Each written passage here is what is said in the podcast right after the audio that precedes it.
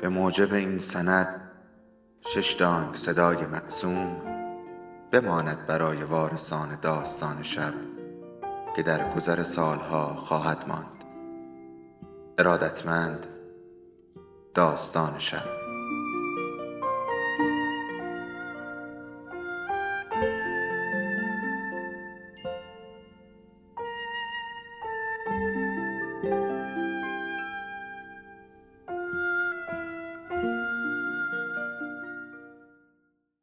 یکی بود یکی نبود.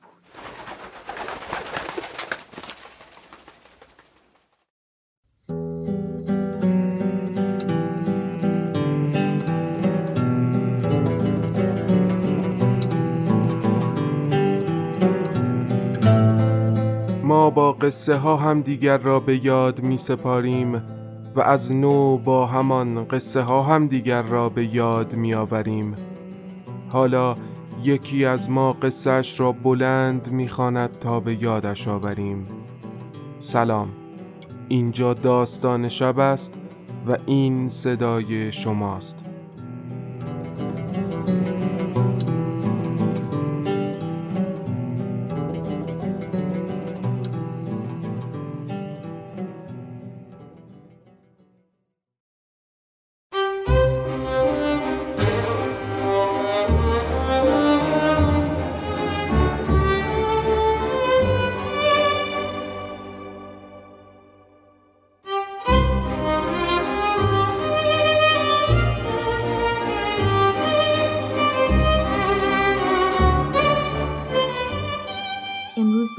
مارس است.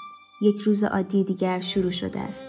خسرو مثل همیشه صبح زود بیدار شد، قهوهش را خورد و رأس ساعت هشت سوپرمارکت کوچکش را باز کرد.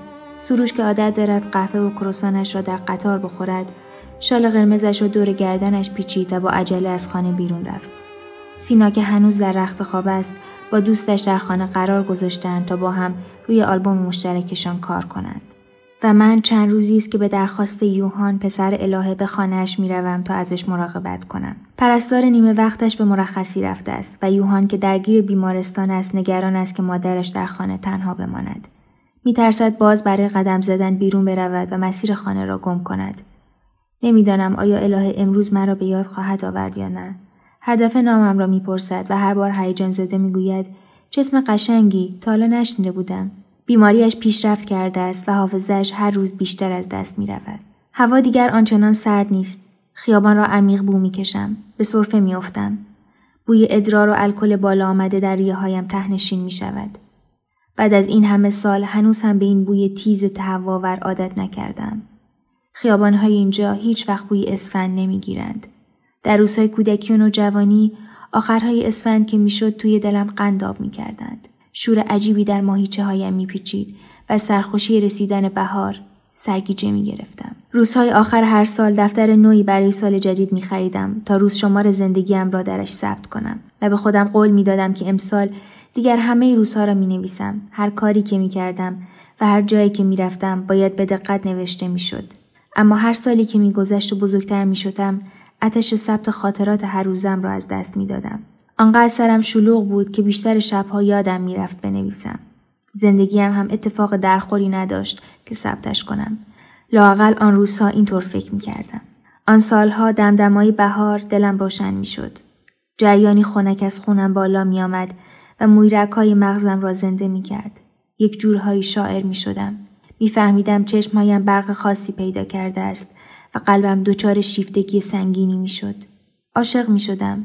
فرقی نمی‌کرد چه کسی یا چه چیزی. فقط مغزم باید فرمان می‌داد که آن کس یا آن چیز زیباست و من متوش و لایعقل به سمتش می‌رفتم.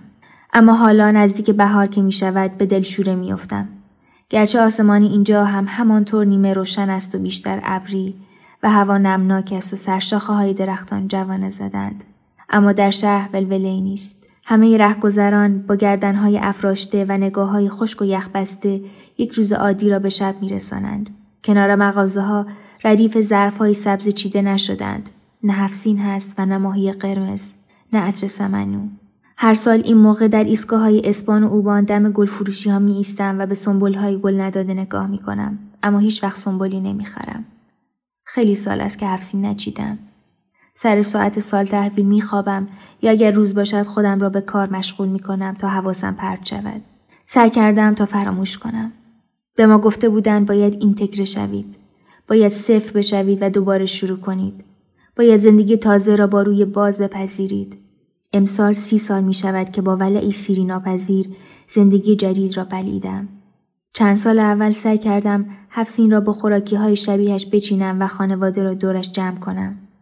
آن موقع اینقدر سوپرمارکت خاورمیانه‌ای نبود که بشود همه چیز را پیدا کرد. ساعت تحویل سال معمولا روز کاری یا نیمه شب بود و بچه ها و خسرو هر کدام مشغول به کار خود بودند. همان سالهای اول در آن اتاق کوچک ساختمان کمپ فهمیدم همه پیش خود تصمیم گرفته بودیم تا روز اول فروردین را از حافظه خود خط زده و به جایش 31 دسامبر را به خاطر بسپاریم. به مرور سبزی پلو با ماهی شب عید از میز غذا حذف شد و بوقلمون شکم‌پر Thanksgiving جایش را گرفت. و از آن پس همه اعضای خانواده با هم در توافقی جمعی و ناگفته خوشحالی عمیق خود را پای درخت کریسمس میریختیم. چرا که رسالت ارزشمند ما در زندگی این بود که با ایمانی عمیق اینتگره شویم. انگار در همان زمستان وحشتناکی که به دل کوههای کردستان زدیم در تمام آن راههای صعب العبور در آن اقیانوس طوفانی در آن جنگلهای نمور و وهمناک این قول را به خود داده بودیم که وقتی رسیدیم دیگر هر آنچه پشت سر بود را فراموش کنیم اله زنگ می‌زند چطور یادش مانده امروز من پیشش می‌روم تماس قطع می شود. شماره اش را می گیرم. جواب نمی دهد. نگران می شوم و سرعتم را بیشتر می کنم تا زودتر برسم. شماره اش را با عکس سیو کردم. دیدن چهرهش روی صفحه موبایل حالم را خوب می کند. از وقتی که آن روز تصادفاً در کافه به هم خوردیم عاشق چهرهش شدم. مرا یاد کسی میانداخت شاید یک فامیل دور شاید یک همسایه در زمان کودکی شبیه مادرم یا مادر بزرگم یا هیچ کدام از زنهای فامیل نبود چشمهای آبی براقش و خطوط مهربان صورتش برایم گرم و آشنا بود مثل همه قریبه هایی که آشنا به نظر می رسند در همان نگاه اول جذبش شدم. پزشک بازنشسته ای بود که بیشتر از پنجاه سال پیش برای تحصیل به اینجا آمده بود. در دوران دانشکده با همسر آلمانیش آشنا شده بود و دیگر همینجا ماندگار شده بودند. جست گریخته همدیگر را می‌دیدیم. با من از شوهر درگذشتهاش، نوه هایش و عروس یخ و بد اخلاقش حرف می‌زد. یک بار با همان لحن شوخ و سرخوشش گفت عروسم خوب نیست. آلمانی دیگه می‌دونی که خودت. نوه خوبن. بد نیستند. خیلی خوشگلن. گفته بودم چند تا برادر زاده تو ایران دارم. خیلی مهربونن. همیشه میگن امه بیا اینجا پیش ما ما ازت مراقبت می‌کنیم بعد دنبال عکس برادرزاده ها در موبایلش گشت اما میان جستجوی بیشمار عکس و ویدئو همه چیز یادش رفت موبایلش را سر داد توی کیفش و گفت تا حالا شیرین و خوچی درست کردی دم ایدا همیشه با بدری و مادر درست می‌کردیم و رفت در دل زمان فقط خود جوانش را به یاد می آورد و مادر و خواهرش بدری در حیات بزرگ خانهشان در محله بهار. قبلترها که حواسش بیشتر سر جایش بود گفته بود که بدری ده سالی می‌شد که در آمریکا فوت کرده بود. ساعت نه و نیم است. نمی‌دانم چند ساعت به بهار مانده یا چند ساعت گذشته است. شاید امروز برای الهه لوبیا پلو بپزم. در خانه ما لوبیا پلو ممنوع است. خسرو که تصمیم به رژیم گرفته و برنج را قطع کرده است. سروش و سینا هم که همیشه یا بیرون غذا می‌خورند یا غذا سفارش می‌دهند. کلا هیچکس در خانه پلو قاطی دوست ندارد.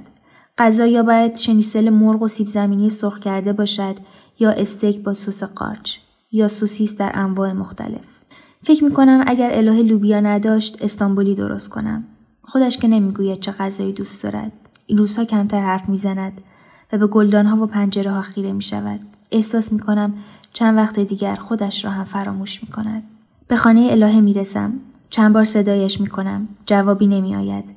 خانه پر از بوی عجیب است. قلبم میریزد این بوی چیست صدایی تقتقی میآید مثل صدایی ضربه زدن قاشق چوبی روی قابلمه تفلون.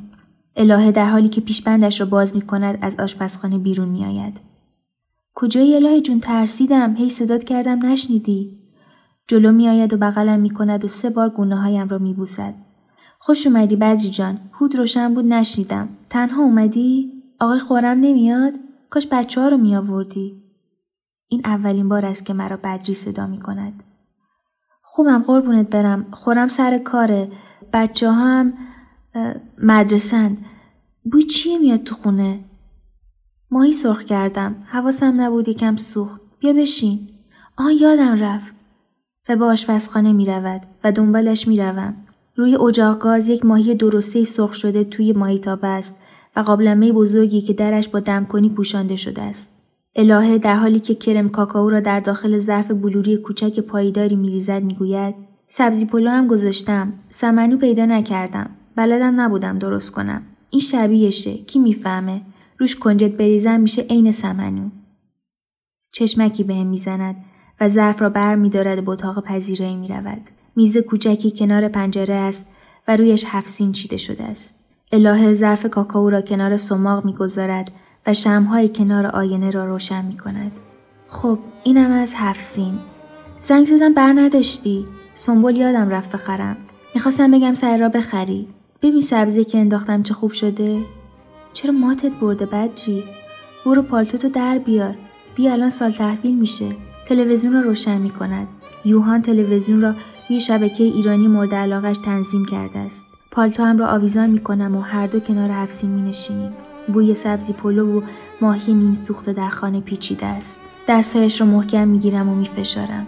چشمهای آبیش میخندند و ریز و چروک می‌شوند. آهی می‌کشد و می‌گوید خوب کردی امسال تنها اومدی بدری. حوصله این خورم شکم گنده رو نداشتم. بازم که گریه می‌کنی. ولش کن اون آدما رو. چشماتو ببند و تو دلت نیت کن. چشمهایم را میبندم. گونه هایم داغ می‌شوند. توی دلم قنداب می شود. مجری برنامه با صدای بلند اعلام می کند آغاز سال 1300 و بهار می شود.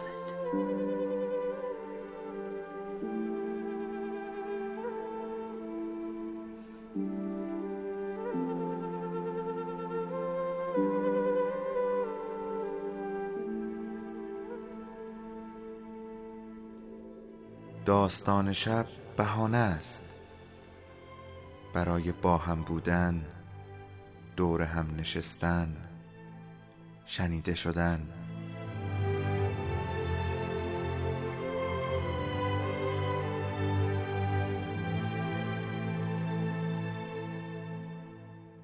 صدای افسانه ها رو میشنویم.